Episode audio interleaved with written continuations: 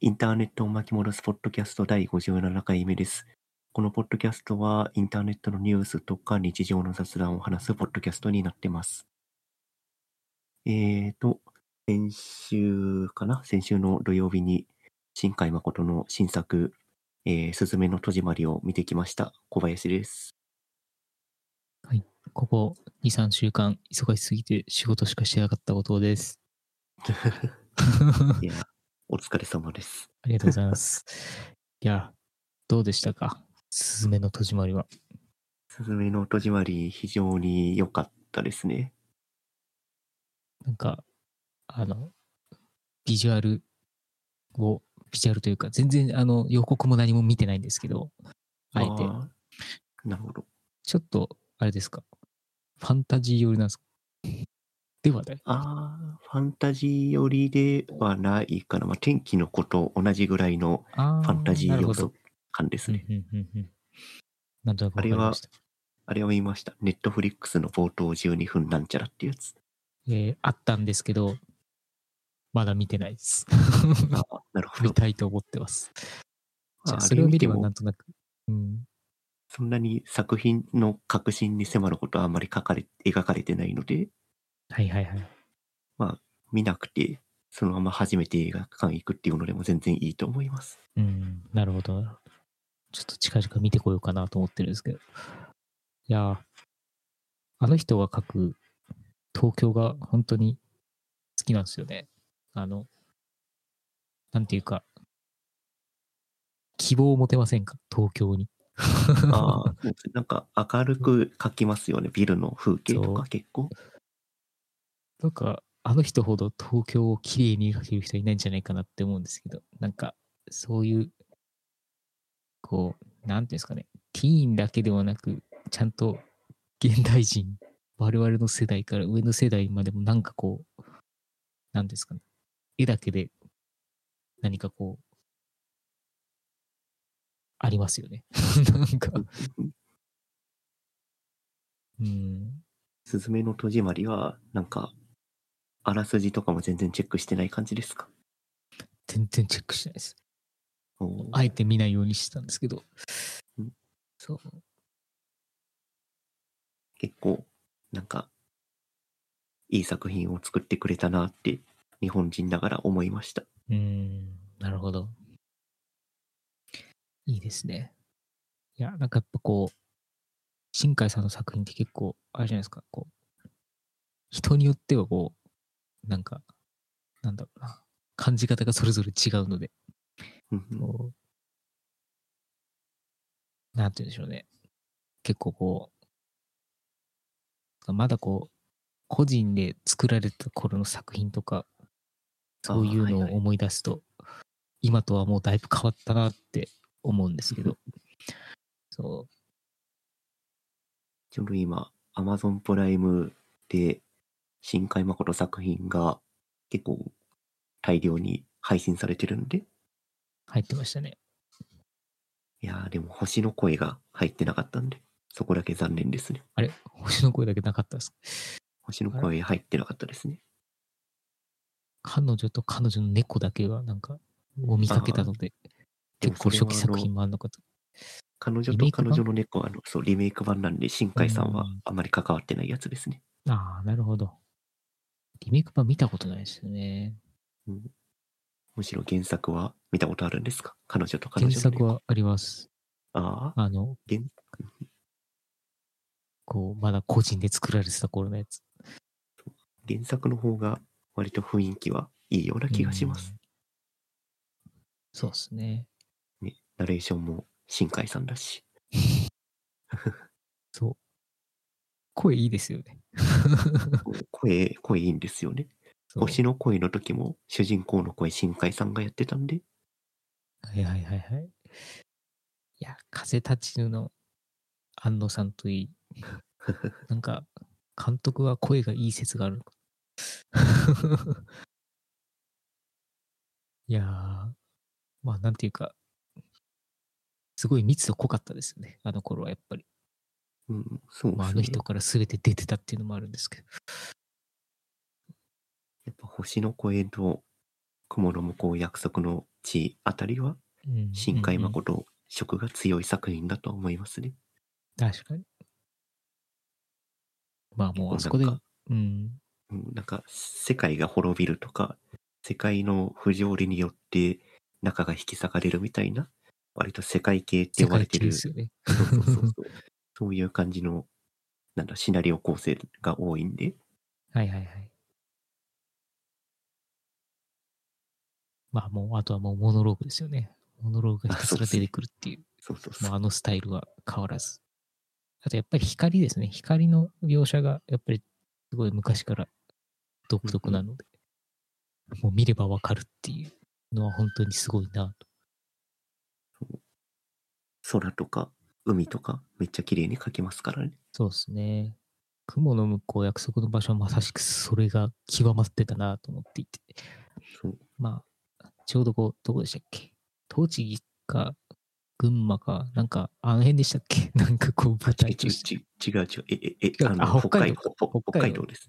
青森ですね、だから。そうか。青森か。割と、割とその、東北シナリオ的、シナリオ的にその、今のご時世的に割と、まずいシナリオなんであれ。あの、はいはい、北海道がエゾって呼ばれていて、はいはいはい。ロシアに占領されてるっていう、そういう。そんな感じでしたね。そういや。そうそうそう。うん。い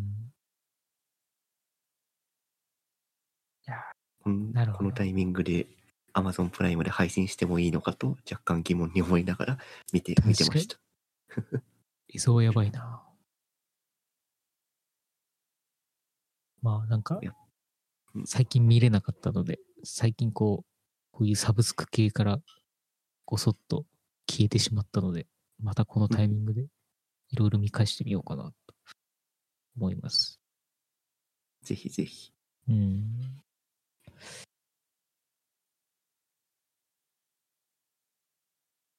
そんなところで本題入っていきますか。はい、そうですね。ノーズに行っちゃいますか。はい。えーと、僕から挙げてるやつが、えー、マネーフォワードっていう、えー、資産管理のウェブサー、ウェブじゃないか、えっと、アプリとかウェブサービスを提供しているところが、えー、無料版のなんかプランというか、えっと、設定が変更されましたっていうお話ですね。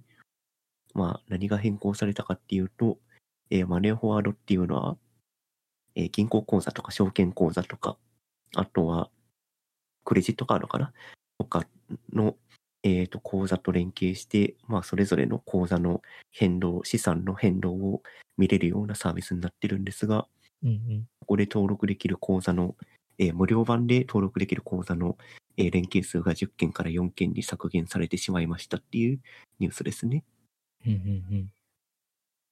まあ、元からめちゃくちゃ太っ腹ですよね。じゅっけんって。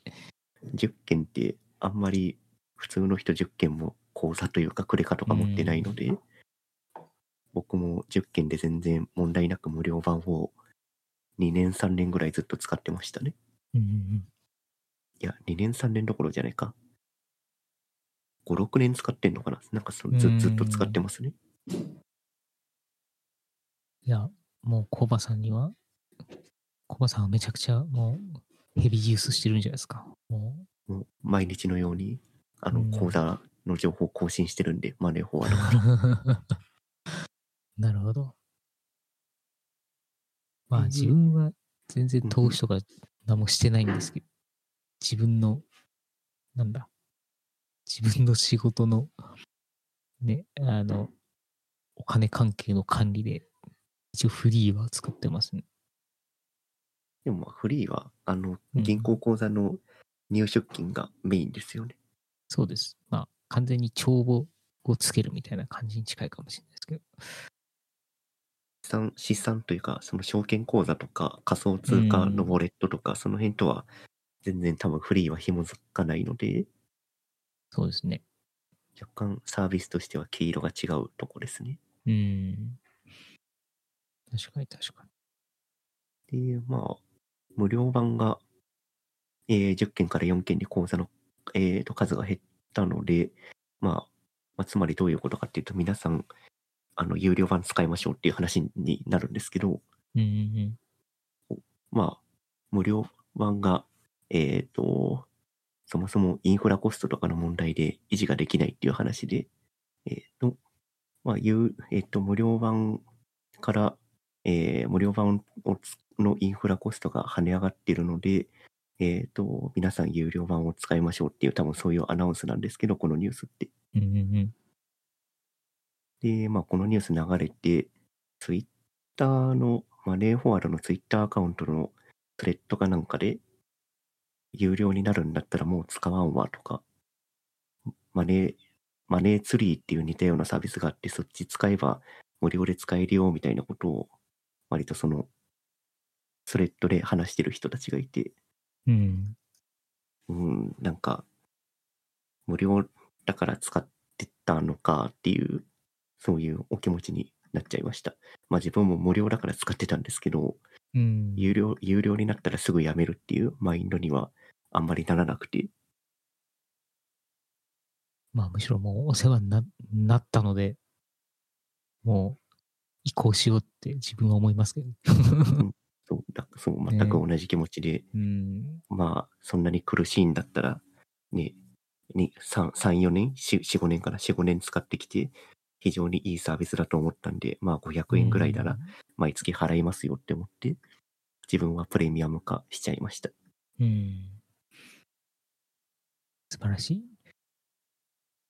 まあ、さすがにやっぱこう、ね、うん、この手のサービスって、やっぱなんだかんだ、ランニングが大変だと思うので、うん、やっぱりサブスクによって間違いなく成り立ってるものだと思うんで、ね、まあ、マネーフォワードでいうと広告とかめっちゃ入ってるんで、まあ、広告費もある程度入ってるとは思うんですけど、でもまあビビたるもののような気がします。じゃあプレミアムになったら広告系は全部非表示になってるんですか？そうなると嬉しかったんですけど、そういうことはないですね。広告の表示、表示の頻度が若干減るぐらいですかね。あ、なるほど。じゃあバナー出てくるんですね。バナーはブレイ、はい、うん、出てきますね。ブレイルとか使ったら出てこなかった。まあ確かに。うん。でもアプリ版は出てきちゃったりするんで。ああ、まあそれはしょうがないです。あ、でも、うん、そうか、広告は出ないのか。広告は出ないけど、なんか新機能がありましたか、新規サービスありまリリースしましたっていうのは結構頻繁に出てきますね。マネーフォワード内のあのプレスリリースみたいな。うん、まあそれはなんか自分はそんなに気にならないですけど。うんうん、あ、そうだね。あ、そ、そうだ、すい、すいません。今アプリ見てますけど広告は出なくなりますね。ああ、なるほど。じゃあもうめっちゃいいじゃないですか。プレミアムにししましょう。プレミアムにするしかないと僕は思ってます。うん、確かに。結局その無料版の似たようなサービス作ってるマネーツリーに移ったところで、マネーツリーに人がたくさん流入したら、まあ当然インフラコストもマネーツリーがかかるわけで、まあそうするとマネーツリーで同じことがそうそう、広告が大量に表示されるか、もしくはマネーツリーも連携口座減らすとか、あのプレミアムプランに移行するように な, な流れを作ると思うんで、うん、マネーフォワードでなんか何年も口座連携してる人たちはそのデータを生かすためにもマネーフォワードのプレミアムにスムーズに課金した方がいいんじゃないかろうかと僕は思ってます。うん、まあなんていうか非常事態を守るためにもみんなそういうことをしていった方が最終的には幸せになれるよっていうところで、ね、マネーフォワードっていう会社自体も確か一部上場、あ、今プライムプレプライムかプライム上場企業なんで、まあサービスの安全性っていう面でも信用できるので、うん、そのままプレミアあ使い続けてプレミアムになるのが一番安牌なんじゃなかろうかと思ってます。うん、確かに。まあでもやっぱなんか最近こういうサービス系が結構、なんか、なんですかね、無料やめますとか、プランちょっとこう縮小しますとかっていうの結構見るんですけど、やっぱりあれですかね、円高が影響してるんですかね、やっぱね。ああ、それは エーダブリューエス とかの。そう、それはめちゃくちゃ大きい。ああ、ですよね。確かに。もうほぼ エーダブリューエス とかですよね、多分サービス。あの、あの辺って、なんか半年とかでなんか、課金というか、その料金が更新されるとかじゃなかったかな。うん、だから、そのちょうど半年前の、えっと、ドル円状況と今のドル円状況全然違うので、うん、その、更新が入った段階でインフラコストが爆上げされて、上げざ、その、有料に変更せざるを得ないとか、うんうんうん、無料、無料のサービス縮小せざるを得ないっていう方向に切るサービスは多かったんじゃないかな、このタイミングで。うん、なるほど。確かに。割とちょっと何か忘れたんですけど、結構国産のサービスが結構そういう、ね、あの、舵を切っているところをちらほら見かけた気がするんで、うんうん、やっぱりそうなんでしょうね。うん。いや、世知辛い、世知辛いっていうか、まあ、しょうがないんですけど、はい、お金がかかるところは、どっかで回収しなきゃいけないんで。そうですね。小葉さんのところもなんか起きてますか？ああ、円高で。まあどうなんだろう、インフラ周りの料金とかっていうのは自分はあんまり気にしたことがないけど、はい、そのエレクトロンでアプリケーション作っているので、はいはい、そのエレクトロンのアプリケーションって証明書を入れなきゃいけないんですよ、コードサイニングっていう。うーん。で、それをデジサートっていう認証局からコード証明書を買ってるんですけど、はいはい、でそれいちねんごとの契約になってて、うんうんうん、いつだったかな、先々月ぐらいにそれをちょうど買い直したんですよ、更新して。なるほど。で、前回はいくらだっけな、前回よんまんえんか、よんまんえんからよんまん弱で済んでたのが、なんかろくまんえんぐらい払わないと証明書が買えなくなってましたね。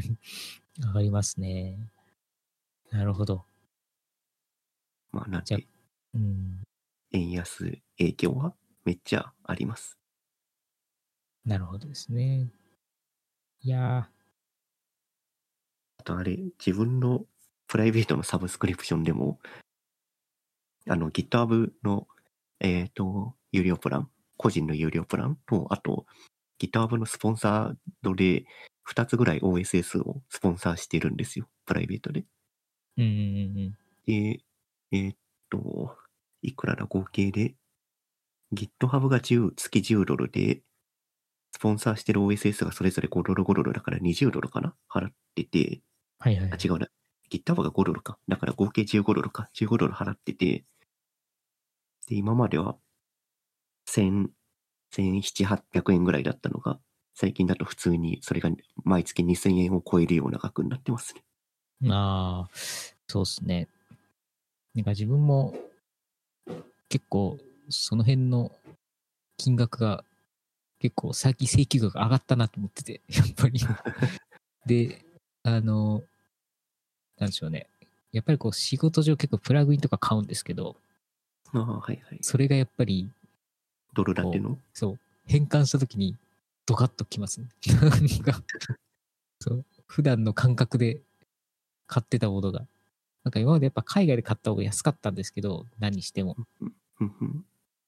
なんか今結構やっぱ国内の代理店挟んでもトントンか、もしくは安い、国内の方が安いみたいなことが結構なんかちらほらあって、なんかあれですね、結構今煽りを受けてますね。うん、確かに、うん、まあ、国内代理店のやつは多分仕入れ云々の話があって、うん、円、円安じゃない時に仕入れたものを売ってるから多分まだ安い。ああ、そうですね。だから状況が、その円安が長期化すると、国内の製品も多分値上がりするんじゃないですかね。うん、なるほど、なるほど。まあなんか、国内とかだとポイントついたりするので、なんかまあそういうものでちょっとお得とするかみたいなところで、なんかちょっと、ものによっては国内で買うようにちょっと今したりしてますけどね。うん。うんうんうん、いや、この円安はどこまで続くんですかね。うん。どうなるんだろうな。まあ結構かなりインパクトでかく来てますからね。アドビの買収金額を計算したときにこんなに違うんだって思いました。確かに。そう。なるほど、ね。アメリカのインフレが収まるまでは円安続くんじゃないですかね。うん、なるほどね。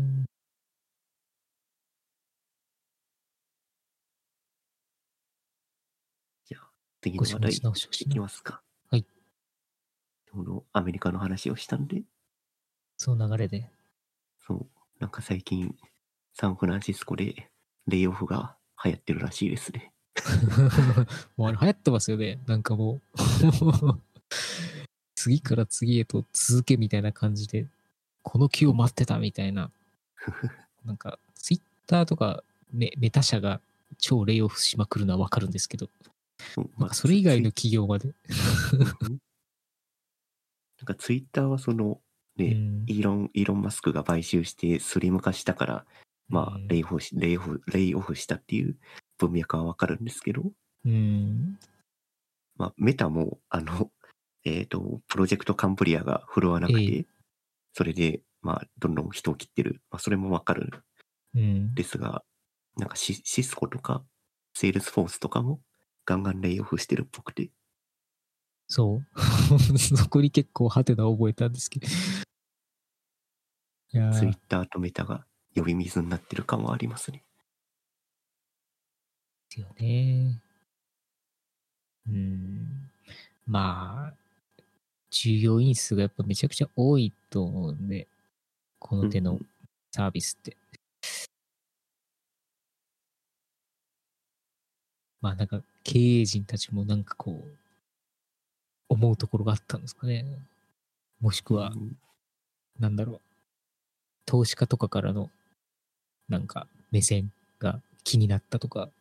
なんかそういうのはありそうな気がしますけど、なんかツイッターメタ社は結構こうごっそり動こうとしてるのにお前らは現状維持かみたいな、なんかあったのかなとかああなるほどね、確かに株主からの言葉は絶対ですからね、まあうん、そうなんですよ。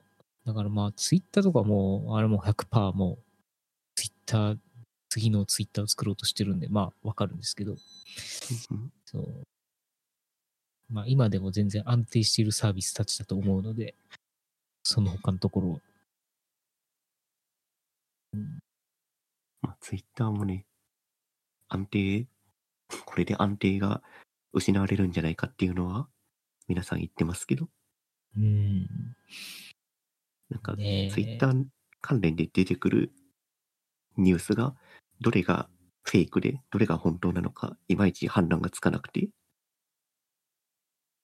なんかエンジニアエンジニアが書いたソースコードのボリュームでレイオフ、レイオフするかどうか判断してるとか、うんうんうん、あとなんかツイッター上でイーロン・マスクに絡んだバックエンドのエンジニアインフラかなインフラかバックエンドのエンジニアがなんかその翌日にはあのツイッター社内のアカウントが消されてたとか、そういうニュースとか、うんうんうんうん、どれが本当なのかどれが嘘なのかよくわからないような状況になってますね。まあかなりカオスですよね。なんかもうこれに乗じてなんかいろんなものが渦巻いてそうな感じはあるので、うん、まあツイッターが安定稼働しなくなったらちょっとまずいかなっていう感じですね、はい、雰囲気的に。うんねえ、ソースコードが凍結されてるとかなんかありました、ね、ああ確かに、うん、でなんかテスラのエンジニアにコードレビューをさせるみたいな、なんかそういう記事をどっかで読みました、ね、テスラのエンジニアが乗り込んで、うん、なんか各エンジニアのソースコードを見てどれぐらい活動していたのか判断してそれで首を切ってたみたいなニュースとかありましたね。なんかそれ大丈夫なのかな、なんかあのなんか普通にこう干渉しちゃいけない領域にも思えるんですけど、まあイーロン先生だからいいのかな。ああどうなんですかね。すごい世界の話すぎても全然想像がつかない。まあ良くなってると信じたいですけど、よく、良くなってる雰囲気は感じないですね。確かに。言論の自由とかもそういう域を超えてますからね。独裁みたいなことになってるの、今。まあ、従業員以下の人たちの話だとは思うんですけど、まあ、にしても、かなりアグレッシブですよね、今。うんうん。ね、なんか、あとなんだっけ？ツイッターの社員に向けて、えっと、リモートワークやめて会社に出社して働いてくれっていうメールを流して、うんうんうん、でそれ、それに賛同できるやつは、このメールのボタンをクリック、クリックしないやつはクビだみたいなメールを送ったりとかしてるって。イスのボタン。そうそうそう。で、なんか、そのメールに対して社員の半分ぐらいしかボタンを押さなかったみたいな、そのケースもありますね。いやーすごいですね。もう大改革というか、もうすごいことが起きてることはもう間違いないですね。いやー、いずれツイッターもなくなってしまうんですかね。はい。どうなるんだろうな。まあ結構ツイッター離れをする企業とか、なんかそういうのは増えそうですけどね。うん、まあ、また戻ってくるかどうかわかんないですけど。うん。ツイッターでみんなが気軽に発言できるっていう感じは非常に好きなので、うんうんうん、結構勉強会とかイベントとかでハッシュタグつけてツイートを流すっていう文化は、まあ、ある種重要な文化だと思うんで、うん、そういう場が失われるのはちょっと嫌ですね。そうですね。あのリアルタイム感がすごい良かったんですけどね。うんうん、もうそうなると何が取って変わるのかって感じなんですけど、ないですよね。非常に似たようなものだとマストドンとかありますけど。自分であれ、要はあれですよね。あの、シージーアイ を自分のサーバーに置いてたみたいな、ああいうやつですよね。インスタンスを立ち上げて、そこで Twitter のクローンみたいなのが作れるみたいな。はいはい、うんうんうん、だから昔一時期流行りましたもんね。そしてまた収束してまた再燃って感じです。マストドンで始めた時は結構流行ってて、うん、ですぐにしぼんしぼんだというか熱が冷めちゃったけど、またツイッターのこの騒動の影響で注目されてますね、マストドン。うん、まあやっぱりなんかああいうプラットフォームというかものは間違いなくやっぱみんな必要としているんだろうなっていうのはすごく感じていて、なんか、うん、まああのフォーマットはやっぱ残るべきだなっていうのは思いますけどね、やっぱり。うん、そう。だからまあ、ツイッター離れが進んでもまあ何かしらの形では、ああいうアプローチは残るんだろうなと思いつつ、うん、そう。とはいえまあ、ちょうどこう時代の変革みたいなものを今目の当たりにしてる感じがあるので。確かに。うん。いやー、巻物をマストドン作りますか。とか、今ツイッターアカウントですもんね。そうそうそう。と、試してみますか。そうですね。そうだ、ちょうど桜の ブイピーエス を契約してるけど全く使ってないっていう状況が続いてるんで、乗っけましょう。そうですね。そこの ブイピーエス もう一回 オーエス インストールし直して一から環境構築して、そこでマストドン立ち上げますか。もうその ブイピーエス を環境構築するっていうのがなんかすごく懐かしいです。なんかをいやーでもまあそれがやっぱり個人のインターネット感があったので。確かに。うん。ある意味、まあそこにちょっと立ち返えるのはいいのかなとは思いつつ。この巻物 .net.com.net か。巻物 .net に上げてるこの音声データもですね、ちょっとやばい状況になっていて。はいはいはい。今回ごじゅうななかいめじゃないですか。トータルすごいですか、もう。だいたいいちエピソード、いちエピソードひゃくメガと考えると、あの、ごてんななギガ。やばいやばいやばい。そう、それがあの GitHub に上がっちゃってるんで。ああ、GitHub やばいかもしれないですね。一応なんか、Max いくつだったかな、ワンリポジトリ。ちょっとワンリポジトリの Max 忘れちゃいましたけど、多分そのうち天井に届いちゃうと思うんで。あの、逃がしましょう。音声データを エーダブリューエス の エススリー に上げとこうかなと思ってたんですけど、うん、よくよく考えたら自分は桜 ブイピーエス 持ってたんで、ブイピーエス に置いといた方が何かと楽、楽な気がしました。インフラコストかからないし。はいはいはいはい。確かに。検討します。うん。まあ、サウンドクラウドとかに上げて、ここから アールエスエス 持ってきてっていうのも考えたんですけど、うんうん、よく考えたら、あれですね。多分有料版にしないと間違いなく、あの、速攻天井に届いてしまうので、あの、あれですね。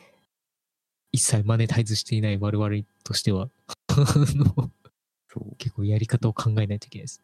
そう、なるべく、うん、なるべく無料でっていうコンセプトでやってるんで。う, でね、うん。なんで、GitHub、GitHub アクションズ使って、ブイピーエス のサーバーに音声ファイルを上げるみたいなことをちょっと考えます。ですね。だって、で、そうだ、レイオフの話からちょっとそれましたけど、はい。なんか、メタ社のレイオフろくせんにんとかだったかなが、レイオフされたニュースの後に、うん、えっと、なんか、メタ社のレイオフした、された人たちのリンクトインの ユーアールエル のリストが、なんか Google のスプレッドシートで公開されてました。おう。で、その Google のスプレッドシートさっき、さっき見たら、なんか申請制になっていて、申請しないと見れないような状態に変わっちゃってましたね。なんか申し出があったんでしょうね。うん。なんかシートが公開された当初は、何人だったかな ?ごせんきゅうひゃく 何人分のリンクトインの ユーアールエル がずらーって並んでる状態だったんですけど、役職も含めて。はいはいはい。で、僕はたまたまその一覧のリストがパブリックになってる状態でこのリストを見つけてたので、うんうん、なんかどんな人がレイオフされてるんだろうなっていう、あどんな人っていうのは、は自分の働いてる領域、フロントエンド領域でどんな人がレイオフされてるんだろうっていうのをちょっと見てたりしてました。なるほど。ど、どんな感じだったんですか？うん、まあ、なんでそういうのを見てたかっていうと、リ, リアクト ジェイエス ってわかります？わかりますわかります。リアクト ジェイエス って Facebook メタ社が管理してるじゃないですか。うんうんうんうん。っていうことは、このレイオフの時にリアクトのコントリビューターとかが退職とかされちゃってると、はい、リアクトの未来が危ういなと思っていたんで。ああ、確かに。そう、そういうことがないのかっていうのが気になってちょっと調べてたんですよ。確かにそれは大問題ですね。うん。そうそう。で、調べてみると、確かフロントエンドの人が、何だったかな、じゅうさんにんぐらいしかリストに載っていなくて、じゅうににんかな、載ってなくて、で、まあ、調べられる範囲で調べてたんですけど、はい。でもその中には一応、リアクトに関わってる人はいなくて、まあ、うん、まあ、安心はしたんですが、うんうんうんうん。そのリアクトのに関わる オーエスエス で、これもメタ社が管理している オーエスエス で、リコイルっていう、えー、コント、えー、オーエスエス があるんですよ。はいはいはい、リコイル、リコイルわかります？わかります、わかります。あの、リアクトの中のデータ管理をする オーエスエス で、はい、そこのコアコントリビューターがあのレイオフリストに乗っかっちゃってましたそれはまずいじゃないですか。だからまあ最近リコイルの話を聞かなくなってきたんで、まああんまり オーエスエス としても重要視されていないっていう感じなのかどうかわからないが、うん、とりあえずコントリビューターがレイオフされていてリコイル大丈夫かなっていうのがちょっと心配になってます。なるほど。リダックス的なものですよね、確か。あ、そう、リダックスの置き換えになるやつですね、うんうんうん、でもまあ最近はリダックスに戻っちゃうまあリダックスに戻るか、まあ、最近で、ね、あのリアクトの中でもデータ管理をできるようにはできるので、その作りが頑張って作れば、はいはいはい、だからそういう風な流れに舵を切るところも増えてくるのかなと、そのリコイル、うん、リコイル外すっていうことを考えるところも出てくるのかなとか考えてました。なるほどですね。まあでも確かにそれは影響がありそうですね。うん。そうですね。まあちょっとどうなるかわかんないですけど、まあリコイル自体も今 GitHub を見てますけど、メジャーバージョンまだ出てないので、うんうんうん、まあもしかしたら今後メンテナンス速度が落ちるのか、そもそももうメジャーバージョンリリースしないっていう方向になってしまうのかわかんないですけど、確かにちょっとそのそうですね、ちょっと動向を見ないとですけど、もしかするとそういうことになるかもしれないですね。そうですね。今の状況を見てると、リコイルを選択するときには慎重になった方が良いかなと思いました。なるほど。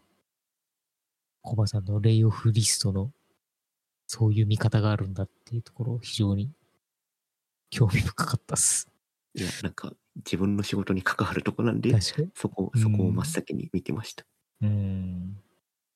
あと、そのレイオフのリストを見たんですけど、結構 ひ, ひどくて、はいはい、なんか、うん、にせんにじゅうにねんにメタ社に入社しましたっていう人が結構ゴロゴロいたんですよね、うんうんうん、だからその新卒で首切られちゃった人が結構な数いたんで、なかなかメタ社はひどいことをするなと思いました。いやー、新卒というか、まあ、若い目をほぼほぼ積んじゃったってことですかまあ若い目を積んだというか、その、まあ、そのなんだ戦力にならない人を、はいはい、まあ、本当に無慈悲に切っていったっていう形になってるんだと思います。じゃああんまり現場の声とか関係なく感がありそうですけど、うん、そうなんか機械機械的に新卒いちねんめは切ったとかっていうのをやってるような雰囲気を感じました。うん、なるほどですね。まあさすがアメリカって感じですけど。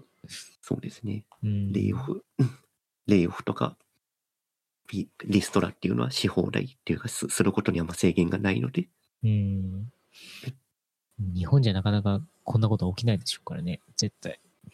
でも、うん、TwitterJP は問題になってましたよね。そっか。日本の、日本とあとアメリカの法律でもかな、なんか照らし合わせると、こんな急なレイオフは法律的にもよろしくないこっていうようなことを、うん、確か YouTuber の弁護士が訴えてましたね。うん。なるほど。確かに。アメリカ国内以外では確かに問題になりそう。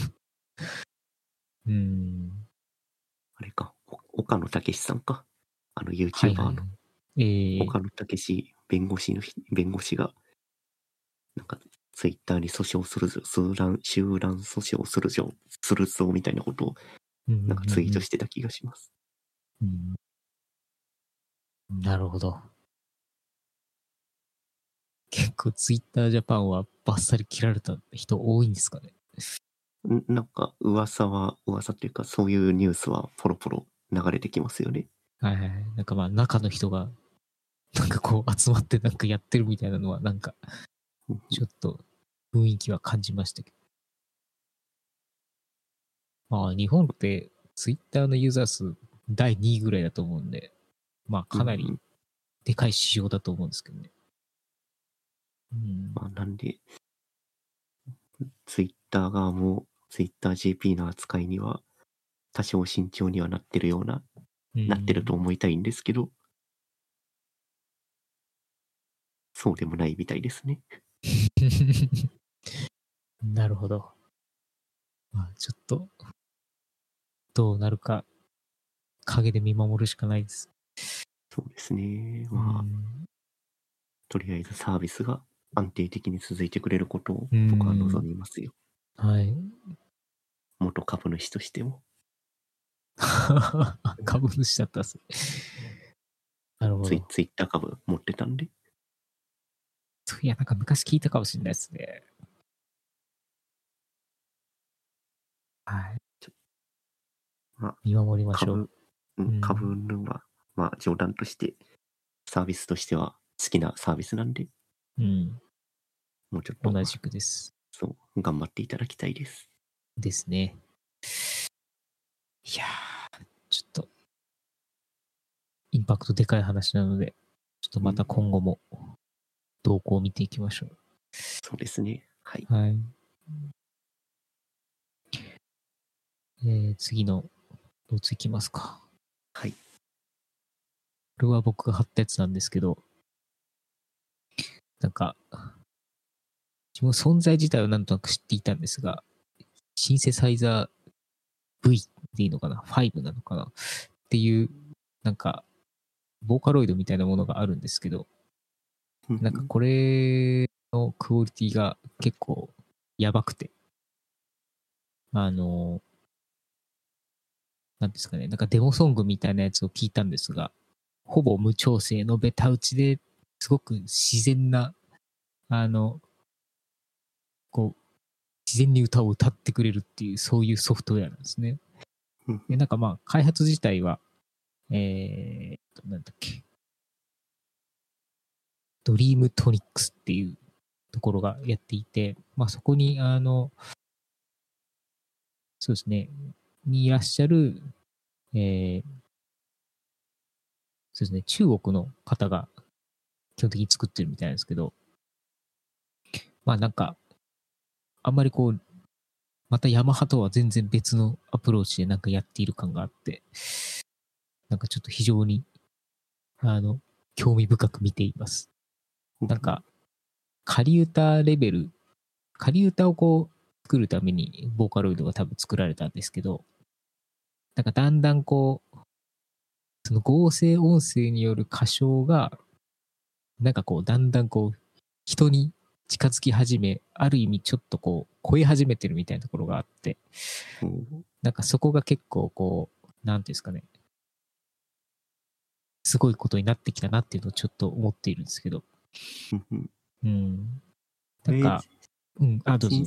シンセサイザー V っていうのはその新しいツールってわけじゃなくて、その前からあったツールに新しくすごいよくできた音声データベースが追加されたって形なんですかね。うん、多分、ボーカロイドと一緒で、まあ元のエンジンになるソフトウェアがあって、まあそこにデータベースが入ったって話だと思うんですけど、あの、なんか、ちょっと他のデータベースそんなにしっかり聞き込んでないんでわかんないですけど、この新しく入ったこの マイ っていうデータベースが、なんかすごく自然だったんですね。だからなんかこうエンジン自体の調整なのか、このデータベース自体がすごく優れているのかっていうのはちょっとわかんないんですけど、あの、まあ、とにかく人危ういなっていう感じにちょっとなってきてるなと思いました。で、やっぱこう、息継ぎのタイミングとか、その、なんていうんですかね、その、音階の滑らかさみたいなところとかっていうのが、もうかなり、こう、ボーカロイドに比べたら全然段違いに、あの、自然っていうのを感じていて、なんかこう、なんだろう、街中でこう、の、店のスピーカー動画でこうさらっと流れるぐらいじゃあんまり分かんないんじゃないかなってちょっと思い始めました。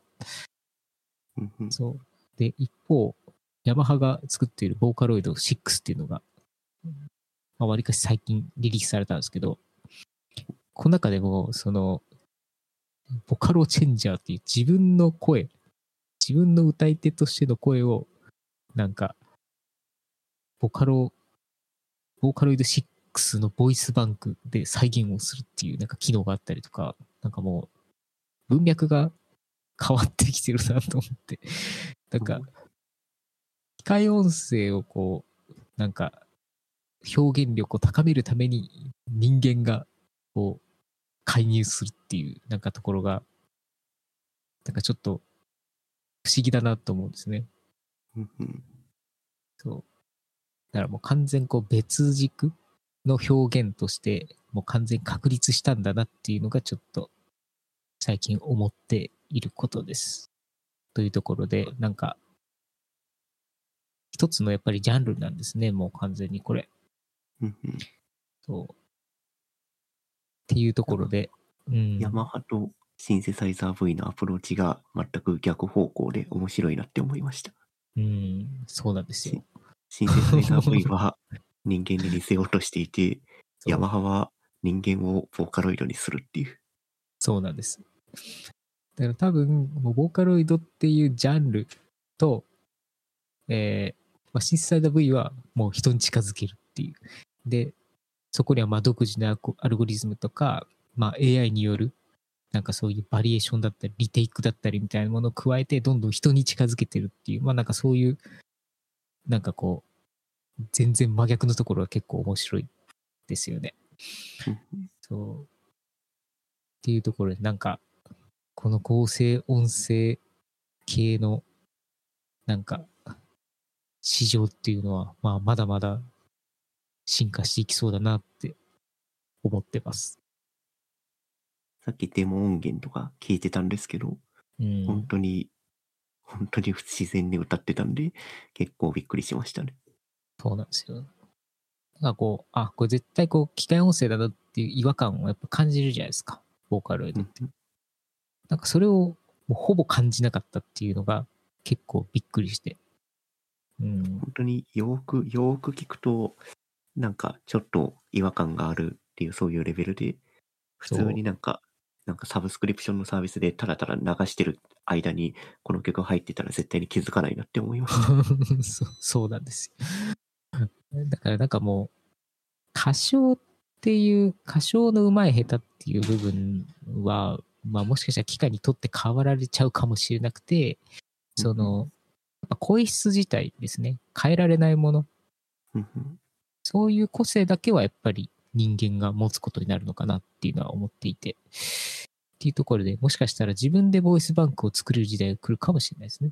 なんかまあ歌い手さんが自分の声をなんか、あから、あ、あからうまで全部、なんか、一個ずつ録音して、なんかコンパイラーみたいなのを通すとできるとか、なんかそういうのがきっとそのうち出てくるんだろうなと思いつつ。まあ、もしくはそのサンプルソングっていうのが用意されていて、その歌を歌うとそれが全部バンクに反映されるみたいな。それはありそうですね。なんか、うん、確かに。そういうのはありえそうですね。っていう感じなので、まあ今後世界のヒットソング、まあまあほぼ日本だけだと思うんですけど、まあヒットソングはもしかしたら人間じゃなくなってるかもしれない。うん、ではまあ全然あり得る。歌歌っていうものの方向性がだいぶ変わってきてますね。うん、そうですね。まあシンセサイザー V っていう名前がついてるぐらいなんで、これシンセサイズなんですよね。ああ、扱い的には。扱い的だから、これ、楽器な、楽器なんですよ。そう。まあ、すごいなって。まあ、こういう機械音声みたいなものって、振り返れば結構いろいろ歴史をたどるとあるんですけど、あの、もともと、あの、ボコーダーっていう、あの、なんだろうな。まあ、多分絶対聞いたことあるんですけど、自分の声の、の情報というか、なんていうのかな、フォルマント情報ですけど、それと、あとシンセサイザーの音階とか音色をこう合成して、なんかこうロボットが喋ってるみたいに聞こえるみたいな、なんかそういうのがあったんですけど、まあそういうものから始まり、だんだん生の声を合成して、えー、なんか発音できるようになって、なんか最終的には エーアイ の力を借りて、よりそこの違和感を減らすみたいな。これでなんかだんだん進化していってますね。うん。うん、いやー、すごいな。これ多分、コーラスとかはもう完全に置き換え聞くんじゃないですか。全然いけると思います。あのー、あ、そうですね。基本的に後ろに混ざっちゃう音っていうのは多分そんなに分かんないので、うん、うん、なんか全然いけると思いますね。なんかコーラスで人間が明らかに歌えないだろうみたいな曲調のやつを作るとかっていうのは非常に向いてるのかなって思いました。だからまあ人が完全にこうツールとして使っていく時代っていうのは全然ありそうですね。うん、今やっぱりまだ文脈的には仮歌ツールとして多分あの作られてるんですけど、まあそれがそのうち楽器の一つになってくるんじゃないですかね。うんうんうん、なんか初音ミクのブームの時にバンプオブチキンかなんかが初音ミクとなんかやってませんでしたっけ？リン、リンクだっけ？バンプのリンクって曲でしたっけ？なんかありましたよね、うんうん、そうそう、なんかそれとはまた別の使われ方をしそうな感じがしますね。まあ、あれは完全にあのフィーチャリング的な感じ、まあ、そうそうコラボ作品的な感じだったんで、うん、あ、レイか。レイって曲ですね。うん、そうまあ、というところで、だんだん人間が自分のできないところを拡張していけるようになるのかもしれないです。そうですね。確かに。そう。で、まあ、今、歌の話だったんですけど、読み上げソフトウェアみたいなものもなんかだんだんすごい進化が目覚ましくて、えー、ボーカロイドならぬボイスロイドっていうのがあって、なんかたまに目にすると思うんですけど、動画のナレーションみたいな感じ。なんかまあそれの無料版みたいなやつがなんかリリースされていて、ボイスボックスっていうのがなんか最近あって、なんかこれちょっとこう、まあどんなもんなんだろうって見てみたら結構自然だったんです。で。仮ナレーションとして多分使うにはもう全然申し分ないレベルで、むしろものによってはこれを本ナレーションにしても全然問題ないんじゃないかって結構思うぐらいの品質なんで、なんかこういうものがこうバンバン出てきてしまっているのが結構脅威なんですけど、なんかだんだんこう人の手を介在しなくても結構な品、な結構な品質のものがこうパソコンの中だけで作れちゃうようになってきたなっていうのが結構思いました。うんうんうん。うん、確かにこのボイスボックスのずんだもんとかはなんか最近よく見る気がしますね。うん。ツイッターとかで。そうそうそう。だからなんか結構こういうものって結構必要になってってくると思うんですね。やっぱ動画が増えてきた中で、うん、そうなんでなんかなんだろうな、そのまあそういうアクセシビリティとか、そもそも目が見えない人に向けてのコンテンツとか、うん、なんかまあそういうものを考えたときにもまあ非常に有用なんじゃないかなと思っていて、これもうほぼほぼ今商用非商用問わず無料になっているので、まあなんか、まあ、データベースとかの規約はあるにしろ、まあこういうのがオープンソースになっていったら、まあ全然また世界は変わっていきそうな感じがします。うん、でもまあこれ人間がに置き換わられるというよりは、今まで必要だったナレーションをなんか気軽に使えるようになるっていうだけな感じはしちゃいました。ああ、そうですね。まあ、あの、人間自体は消えないと思いますよ。うんうん。そう。だから、そのイ、イラスト屋と多分同じですよね、文脈は。うんですね。ですね。イラスイラストが必要だったところに無料でイラスト差し込める、イラストが出たけど別にイラストレーターの仕事が置き換わりはしなかったのと同じように、うん、アナウンスとかナレーションが必要なところにこういうボイスボックスみたいなサービスが使われて、でもナレーションが必要なところはちゃんと今まで通りナレーターが頑張るみたいな形に積み分けされるんじゃないですかね。ですね。だからまあなんか、あの、本当にこう、そんなナレーターにお金出せないぐらいのバジェットしかないとか、だからまあそういうものに関してはもうこういうふうになところでまあ生きてきたりとか、そもそも何かこう、ナレーションする前に雰囲気を伝えるとか、尺感を見るために使うとか、なんかまあそういうのが、まあ間違いなく正しい使い方だと思うんですけど、っていうところで、なんかまあ、仮ナレとかはある程度なんかこう、女性のナレーションが欲しかったら、ね、あの、身近な人に頼んでやってもらうとか、そういうことをしなきゃいけないかったんですけど、まあなんかそれが不要になったっていうのは非常に良いなっていう。大抵、あの、恥ずかしいじゃないですか、みんな。仮ナレを撮ったりするの。そう、人前で歌うぐらい恥ずかしいので。なので、そういうのには非常に良いですね。うんうん。うん、確かに。っていうところで、だんだんこの合成音声系の部分の進化が目覚ましいなと思って、ちょっと今日はふたつ開けさせてもらいました。いいですね。このナレーション、うん巻物で使いますか。はい。いつもコバさんが冒頭で読んでるやつをちょっと一度読ませてみようかなと思うんですけど。なんかいい感じだったらそれ使って、その後に第何回目ですって言ってスムーズに始められると良さそうですね。確かに。ちょっと全データベースで喋らせてみようか。良さげなやつがあれば。はい。なんかソースコード自体はこのボイスボックスは GitHub に公開されてるっぽいので、うんうん、コントリビュートしますか。そう、後でなんかソースコード見ときます。はい。ぜひぜひ。GitHub の一周がひゃくにじゅっこも上がってるの。おお。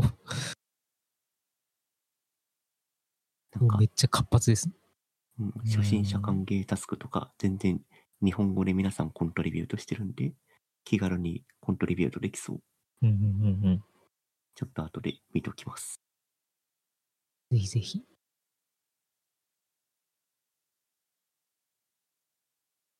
じゃあ、一旦自分のはこれぐらいにしておきつつ。はい、次のネタいきますか。いきますか。あ、これ、ちょっと時間があれなんで軽くですけど、僕からで、なんか最近 YouTube でプログラム系のチャンネルをちょこちょこ見始めてますっていうお話ですね。うんうんうん、で、チャンネルふたつぐらいピックしたんですけど、えー、まずひとつが、木平さんっていうスマート エイチアール、スマートニュースの人なのかな、うんうんうん、がやっているニコニコプログラミングっていう YouTube チャンネルで、これ、えっと、コードサンドボックスっていう エイチティーエムエル、シーエスエス、JavaScript を書いて、なんかそれをプレビューできるみたいなサービスがあるんですけど、このサービス使って、えーと、JavaScript を使ってゲームを作るみたいなことをは、はい、えーと、動画で撮ってる YouTube チャンネルになってます。これめっちゃ面白いですね。うん、これ JavaScript の勉強に非常にいいので、うんうんうんうん、気になる人は見とくと良いと思います。なんか、普通にこう、なんていうんですかね、デザイン業務にちょっと役に立ちそうなので、ちょっと勉強します。デザイン業務で、うん、あ、JavaScript を使うってことですか？そうです。ピーファイブ.js とか結構、あの、使っていて、うんうん、なんかこう、ルールとか、なんとなくこういう雰囲気のものをたくさん作りたいとか、バリエーション出したいとかっていう時に、やっぱり結構使うケースがあって、うん、あとはなんかこう偶発性みたいなものを見るために、うん、なので結構 JavaScript で絵を作るっていうのがなんか増えてきたので、と自分もこのこのチャンネルを見て勉強しています。キャンバスとか使ってる動画もあったはずなんで、その辺見るとキャンバスの表現とかも上がると思います。てか ピーファイブジェーエス 使ってるんですね。使ってます。まあ、あれって書いて、その保存ができるので、画像自体のキャンバスの画像化して。ああ、なるほど。そう。で、まあ結構そういうので、いろんなアートワーク作ったりもできるし、っていうところで。ああ、絵素材を出力するためにも使ってるってことですか？使ってます。うん、ので、結構よ良いですよ。非常に勉強になるっていうか、お面白いです。結果がはっきり出るので。ごめんなさい、ちょっと、ちょっと脱線しちゃったんですけど。あ、いえいえ。うん。良さそうですね。うん。で、まあ、そんな動画があったりとか、で、あともう一つが、僕は Python 書かないんですけど、Python プログラミング VTuber っていう人がいて、サプーさんっていうのかな。うんうん、で、まあ、この人の GitHub 入門の動画が YouTube のリコメンドで上がってきたんで、動画見てみたんですけど、結構 GitHub のことをしっかり紹介してくれていて、わかりやすく紹介してくれていて、割といい動画が多いなって思ったので、うんうん、ピックしてみました。これはすごいありがたいです。GitHub の使い方とか概念について説明することってたまにあるので、うんうん、これ見てくださいっていけるかもしれないです。Git の説明とかってその、うん、バックログのヌーラボさんがドキュメンテーションやっていたりとか、うん、あとはアトラシアンかアトラシアンが Git のドキュメンテーション出したりはしてるんですけど、まあ文章で読むのはなかなか難しいですよね、概念を。うん。あのドキュメントのスタイルで見て、見てると結構入ってこないんで、なんかこう、動画で音声で聞くとかなりその辺が早い気がします。動画でブランチの動きとか、ね、リモートリポジトリとローカルリポジトリの動きとか、ブランチの動きとか見せてもらえると、だいぶわかりやすいと思います。うん、そうですね。まあ、ブランチの概念がやっぱイメージできないっていう人が結構多いので、なんか、これは非常にありがたいです。今、うん、Python、Python VTuber って言ってるんで、ほとんど Python の動画の話だった、あ、Python の話の動画だったりするんですけど、はいはいはい。まあ、中でも Git の、さ、さっき言ったけど GitHub の使い方とか、そもそも Git 自体の使い方とか、うんうん。あとは、まあ、最近だと有名な ブイエス コードを Python で、えー、Python 開発でするときにどう設定するかとか、で、あとは Docker か、Docker で仮想環境を作るときにどうするかみたいな、はいはい、結構、割と Python 以外のことも事細かに説明 し, してくれてるみたいなんで、ありがたいです。入門的にこういう技術触りたいなって思ったときに、まあ、この YouTube チャンネルに限らないですけど、YouTube でちゃちゃっと調べて、えー、説明してくれてる人の動画見ると、うん、学習のコストが安くていいのかなと思いました。うん。確かに。ちょっと自分も見てみます。結構デザインとかも YouTube チャンネルとかってあったりするんですか？結構ありますね。海外がやっぱめちゃくちゃ多いですけど、一応国内でもちらほらいて、うんうん、なんだろうな、最近、最近だと、結構ウェブのデザイナーでもすごい有名な人がいて、なんかその人が、えー、解説したやつが結構、なんていうんですかね、業界人的には、なんていうんですかね、非常にありがたいみたいな感じになっていて、うちの中でも、うちの会社でも結構見てる人が多い、多いですね。そう。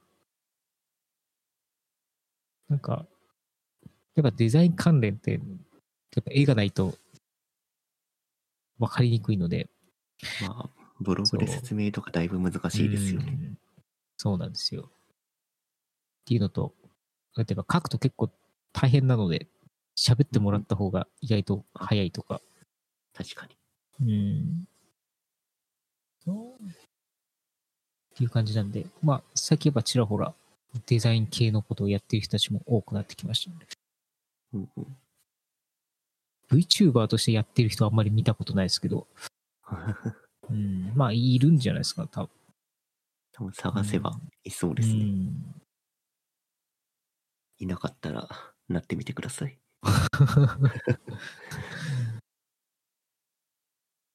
で、まあこう自分は外に出たくなくてもこういうふうにアバターを着てしまえばいろいろ発信できてしまう時代っていうのは、まあ、ある意味い い, い, い, いい時代ですよ、うん、そうですね、うん、で先ほど言ったアナウンスの、ね、ボイスボックス使っちゃえば喋る必要もなくなる。そうそうなんですよ。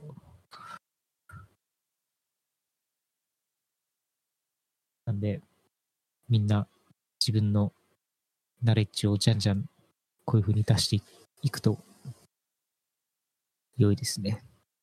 まあそうですね。まあそれが世の中の役にも立つし、うん、思わぬところでマネタイズできたりもするかもしれないんで、うん、何がしか 気, 気軽に発信するっていうのはいいと思います。このポッドキャストしかりですけど。ですね。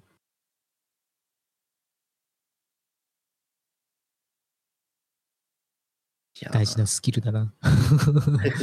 こういうことをやれるのは非常に大事なスキルだと思います。現代において。